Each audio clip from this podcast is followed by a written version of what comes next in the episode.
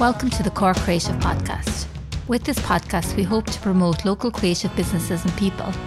I am your host, Geraldine Hennessy from Flux Learning, and today I am joined by historical fiction author Susan Lanigan. Cobh resident Susan has published three novels to date.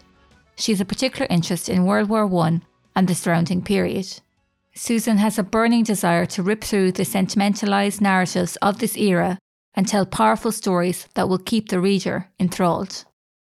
In this episode, we discuss how history has a tendency to repeat itself, her writing process, her love for history, the challenges of being an author, censorship, and her latest book. So you're very welcome to Cork Creative, Susan. Thank you very much. So, can you describe your writing style and the types of books you like to write to those not familiar with your work? Yeah, I write mostly historical fiction, mm-hmm. uh, in fact, nearly all, except for my short stories, which are sometimes contemporary and sometimes other genres. But all my long form works are historical fiction mm-hmm. centered around World War One and the um, historical background to that, because it's a very fertile topic for not only Irish politics, but also what was happening in England, in um, the colonies of England, or the UK, I should say, mm. and all those elements. There's just so much happening going on, you know, that is mm. still resonating today, and people really haven't dealt with it or got yeah, past it. Definitely. It's my take that if somebody is dressed up as a giant poppy and appears on a cricket field mm. in was it 2021 2020 then we're not done with world war one yet mm-hmm. we've got mm. some processing to do so you like to write about that whole period of history? I like it because there's a lot of political subversion going on okay. that you can tap into. I think it's a terrible waste to simply tell a story straight about mm-hmm. World War One. You know that. Mm. Gallant Tommy goes to the trenches and you know gets a blighty or gets shell shock and then he recovers and he goes back and you're ticking boxes. That's mm. I'm guilty maybe of it even a bit myself, but we tend to have these boxes you tick mm-hmm. when you mm-hmm. do World War One, including Spanish flu, which I actually um was writing about uh, during the run up and the early months of the pandemic. So that was interesting. Oh my gosh. yeah, yeah. No, I was I was looking back at my draft and it said all about you know everyone was wearing a, a sanitary mask and I thought yeah more masks, more masks. Oh my gosh, how how times have repeated themselves, huh? they do. Yeah, that's the whole thing. There's a meme that goes around on Twitter, mm. which is uh, like um, a picture of James Connolly and you have all the slogans saying, "Well, now I effing warned you. Yeah, I did, yeah, didn't yeah. I? I warned you." Yeah. And I just feel like 1914 to 1918 could have that meme. exactly. Know? Yeah, yeah, yeah. Um, history has a habit of repeating itself, unfortunately, sometimes. Yeah, mm. for sure, for okay. sure. Okay.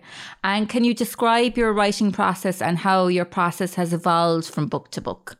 Well, I think with White Feathers, my first novel, mm-hmm. that was just an idea that was lodged in my head for quite some time. I tried to write a short story about it in 2009, but the story didn't really work. Okay. And then I sat down and I had this idea that I was going to write about um, disillusioned poets, all, you know, like Rupert Brooke. They all went and they lived in these um, kind of grand mansions and they wandered around naked mm-hmm. and uh, had their rituals, like the Bloomsbury set and their adjacent little sets that all went to the same prep schools and, and that kind of thing. And then, of course, Rupert Brooke died in World War One, and um, he had a little sonnet that ended "Forever England."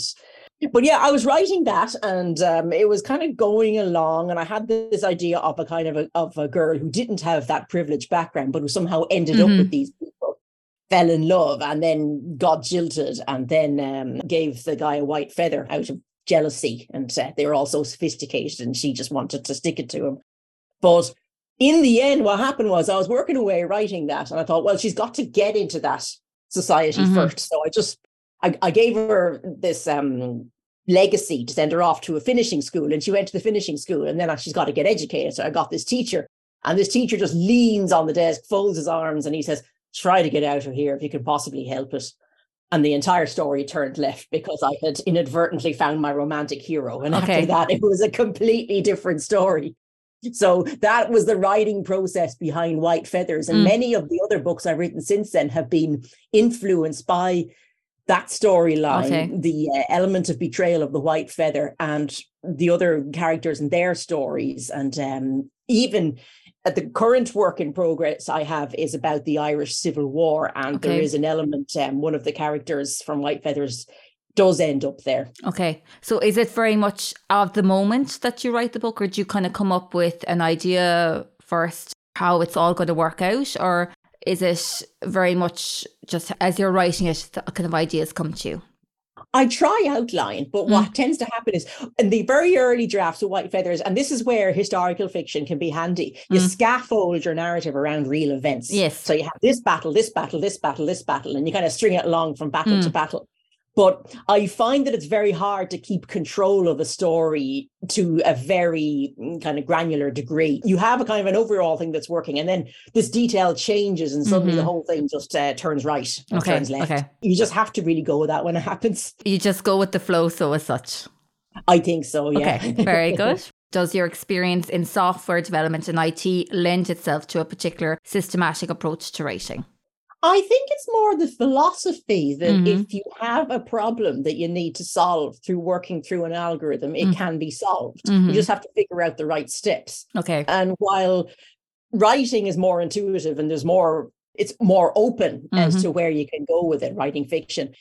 I do find that when I'm deeply coding something or Mm. kind of working out an algorithm for something, or when I'm writing, I'm in that same mode of concentration. hmm Okay. They're different, but they have little elements of similarity, I suppose.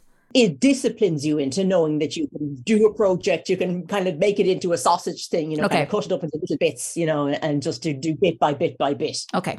It's good project management, really, is the main, is the main Okay. thing. Was it always your ambition to become an author? And when was the seed planted? oh, absolutely. Like I think ever since I was a kid, I just Mhm. wanted to write. So have you always loved books? You've always been an avid reader or Pretty much like when I was a kid, I just read whatever was there. I think Mhm. I remember once picking up book saying toilet training in, in less than a day or something and just reading it just because it was there, you know. Yeah.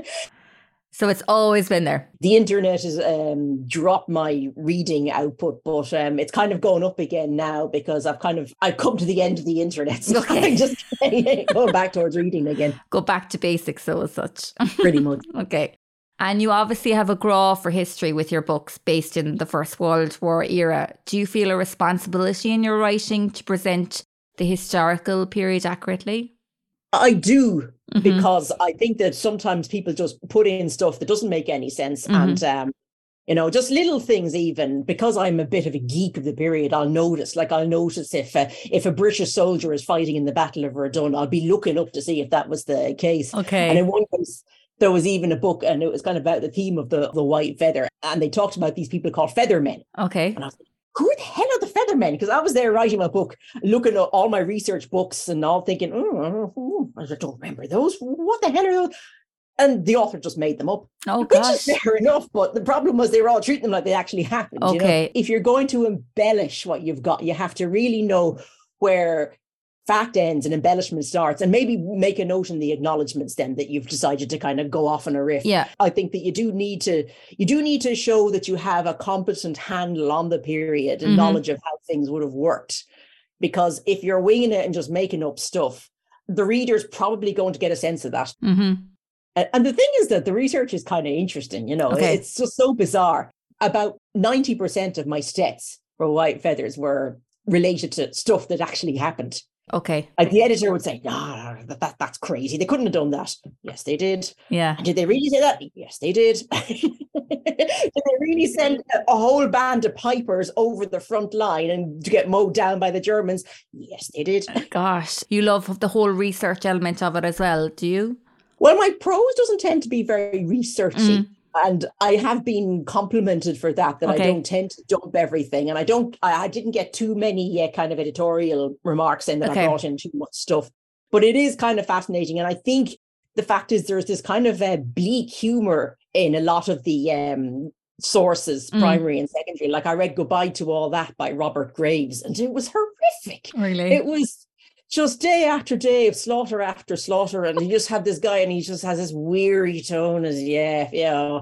And then the way, the way, like for example, I was doing a battle scene, mm-hmm. which I had at least four different sources for. Mm. I think three of them were primary sources, and I was reading them all and um, putting the battle together. That they were trying to let off uh, gas and they absolutely messed it up. They had the wrong, they didn't have a spanner, I mm-hmm. think, for the gas cylinders, and okay. they're looking for a spanner. And then the gas, eventually, when it was released, it floated back on them. so was, oh gosh, okay, okay. It was just a crap show. Yeah, yeah, yeah. And you write a blog. Do you find this a good way of keeping in touch with your audience in the periods between publication of your books? Um, or is that a place to vent? it's kind of more for me, I think. Yeah, though I have, okay. I have tightened it up, and I'm I'm trying not to share every single passing thought. I think the yeah. thing was I was very active on Twitter, and then when all the Musk stuff mm. started, mm.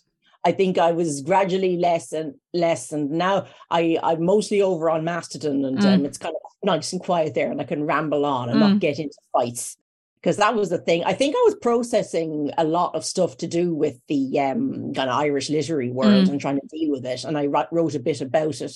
And then eventually I just thought, oh, I'm so sick. I'm just sick of these people and I'm sick yeah. of all of this. So I removed a few blog entries and um, just kind of um, refocusing all my energy at the moment. And what is the most challenging aspect of being an author? That essentially the world around you is a rigged game. Okay it's rigged. And if you call it out or speak out, people get very angry mm-hmm. because everybody needs to have their snout in the trough. Everybody's got their skin in the game. Mm-hmm. And most people who are working in the industry, they would be struggling to combine an, a job and their artistic work. And if they rely on artistic income, they'll probably need assistance from, you know, bodies like the Arts Council or okay. other prize funds or whatever. And in order to feel comfortable getting these, applying for these, they are not going to be critical openly. They're not going to say, you know, um, this is wrong this is not appropriate they shouldn't have done this i had a i had a bit of a brush with the arts council a little while ago mm-hmm. and um, i put it up on twitter and i was i was kind of a bit annoyed because uh, they'd sent out an inappropriate communication basically mm-hmm. and they mm-hmm. did apologize to everybody who got it but there was silence actually on social media on twitter no irish person was speaking out okay um, well except either those who were not involved in writing, disproportionately people who are black, oddly enough. Mm-hmm. I think about four of the six people who commented, maybe because, um, well, uh, some of them were Irish, some of them weren't, but I think maybe it's kind of the, you know, when you've seen the dark side of institutional prejudice, you mm. probably mm. have some kind of empathy. Yeah. And, you know, just stuff like, just, just stuff like that. It's very close knit, it's very tight. And if somebody is ambitious enough and they want to elbow you out of the way and they have kind of their own power to do that. Mm. If you sort of say anything about that, there's enough people who are scrabbling their way up the greasy pole that they will absolutely kick you in the head to get you down the bottom. Okay. So, yeah. and the stakes are so low. There's no money in this, guys. There is yeah. no money in this. Yeah. There's no point. so you either play by their rules or get out as such as this? Well, like White Feathers and maybe to a lesser extent Lucia's War, but mm. particularly White Feathers is about people who don't play by the rules mm. and they get ostracized socially. So mm. it seems to be it seems to be a subject dear to my heart. Yeah. Okay. Okay. In your writing process, is there some additional software beyond the standard word processors that you use? For the latest uh, novel I'm writing, mm it's a crime novel set in present day uh, Ireland, and also there's uh, flashbacks to the Civil War. Okay. I used Scrivener and okay. I did a bit of Googling and, you know, about the Protestant people murdered in Dunmanway and um, other places. And I just stuck them all into my Scrivener and, and just pictures, whatever I wanted, notes. And I just wrote all the chapters and I kind of divided them up. And it was very rough draft, but it was something. But the problem with Scrivener is it's hard to export it somewhere else. Okay. I had a license for Windows, but I didn't have a license for Apple. And I thought, oh, do you know what? It couldn't be arsed. I'll just export it as an RTF. Okay. And um, I'm even having problems with the way it does the headers because it formats the headers of each chapter or section. So they keep changing and just stuff like that. Okay. I'm not dissing Scrivener. I, I was able to write a first draft and mm. I wrote it very quickly. So, okay. you know, it, it's good. But I don't find that I mind words so much either. Okay. And like you have editors come in, and I have a feeling, I have this feeling that I'm going to be asked to stet it and I'm going to refuse. Okay. okay. Okay. For editors, you need word, is what I'm saying. Yeah. For the comments in the margin, that you can't really work with Scrivener. okay. Okay. So I think Scrivener has its uses. It's good for collecting stuff Mm. and it's fine. And Word is fine. And anything that has a screen and ability to type characters and indent the first line of each paragraph. That's all you need. Very good. Okay. And with the decade of commemorations coming to a close and historical fiction being a constant on TV and cinema screens, is an adaptation of your work something you've considered? I would love that. I would Yeah. absolutely love that. I, I have even written a play one time and put it Oh. on when I was a student in the creative writing program Yeah. in Galway University. Yeah. Yeah, I would love it. I would love, love, love, love, love them to. I, I suppose my fantasy would be that they take White Feathers and Lucia's War, which is the story of another character out of White Feathers, Yeah. kind of put them together and kind of make it a whole big Netflix. Oh, yeah. series. Yeah. Yeah. You never know. Because the thing with White Feathers and Lucia's War and also Unfortunate Stars, which is actually it's got Germans in it Mm. and it's set kind of in the uh, in 1938. The thing with all of these is that it's not just the same old story. I've kind of I do have a lot of representation. For example, I've actually had White Feathers censored in translation Okay. um, because of LGBT content All right. that was a i'll talk about that for a moment actually Yeah. if you don't mind because that was a very that was an interesting process really i just got this mail saying oh uh, it's a con- you know conservative country we're not sure about the lgbt stuff so I forwarded on to the publisher and said help what do i do Yeah. so anyway there was back and forth and back and forth and they showed me a sample of what they would do and there was a scene there's a scene in white feathers i don't know if you've read the book but Mm. it's in it's uh, when the two women sybil and roma are trying to drive a pigeon van Okay. uh, to Dunkirk, and uh, they're not getting anywhere very fast. But anyway, then there's a then there's explosion, and um, the guy who's supervising them is killed, and then there's this incredible erotic tension between the two of them, hmm and that's kind of there with the excitement inverted commas of the Mm. war than the attack, and um, when I saw the version that the translator sent back, it was as if somebody had picked up a Dyson, gone to the scene, and hoovered out all the power and all the forcefulness and the Mm. connection between sex and death. And it just didn't work. So anyway, what we did was I gave up a more explicit scene further on in the in the book to retain that one and to retain at least a reference that had a connection that was more than friendship. And I think I think we got the best uh, deal we could. I mean, I'm not making any judgment on that decision because I'm comfortable here. No one's going to throw a brick through my window. Yeah. you know. Yeah. I don't tut tut so much. I think if the story can be retained, if the spirit and heart Yeah. of the story is still there, that's the main thing. And that's what might have been lost. But um, Kunak at O'Brien Press did a great job of uh, making sure that it was there. And do you find that frustrating though, having them come and wanting to take out stuff out of your book? Is it not integral to the book? Well, I'd been through the whole editing process Yeah. and I had jumped so much of the book that it was less alarming and Okay. shocking than if I was totally new to the process. Yeah. But I wasn't sure what line to take. And I kind of, I'd never been censored before. Yeah. I don't know what Kunak had either. I remember emailing her saying, it's not every day we're haggling over sex scenes Yeah. before nine in the morning. Oh gosh, yeah, yeah, yeah. yeah. and she said, oh, that's the joys of publishing. Exactly, yeah, that's it. Okay. And what piece of advice would you give to other aspiring authors? Conserve your energy. Be careful on social media. Mm, Be very careful of other writers. And I will say this if you get a really egregiously awful review in a national newspaper, don't stay quiet about it. Mhm. Don't kind of do what the PR people tell you to do, which is gloss over it. Mm. Fight, hmm because I should have done that when it happened to me, and I didn't. And it- this sounds bad because you're saying that you know to challenge criticism. But if there's something else going on, if it's not really legitimate criticism, and, and you see other work that's just not as good as yours, getting the getting the, sh- the shoe in, then I think you're entitled to speak up and say, I don't respect that opinion. Mhm. I don't think it's valid.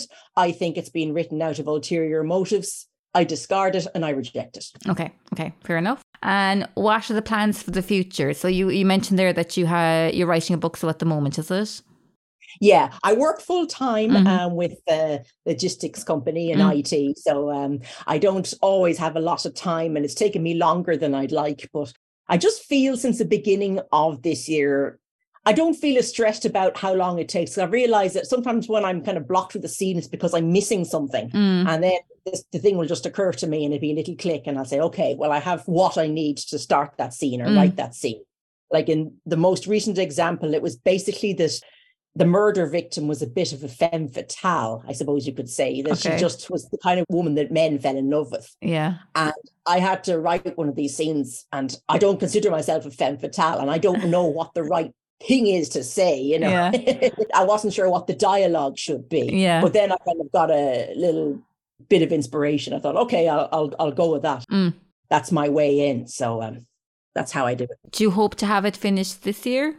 Oh yes. Okay. Yes, I'm, I think that's a reasonable goal. And is there a name on this book? The Planter's Daughter. Oh, very good. Very so we'll keep an eye out for that. So the Planter's Daughter. Might I add um, yep. that my story, the defamation suit, has now been published in the Cork City Library's Words 3 anthology. Very good. In the library. And I'm so delighted that that story's been finally published. I've been pushing for it and pushing for it for so long. And I was able to turn a rubbish experience into a call to action and speaking a truth to power. So I think of all the things I've written, I'm really proud of it. That's great. Well done. Congratulations. Very good. Thank you. delighted. So thanks so much, Susan, for joining us on the Cork Creative Podcast. Oh, it's been an absolute pleasure, Geraldine. Thanks so much. If you'd like to learn more about Susan and her books, you can find links to her website and social media on corkcreative.ie.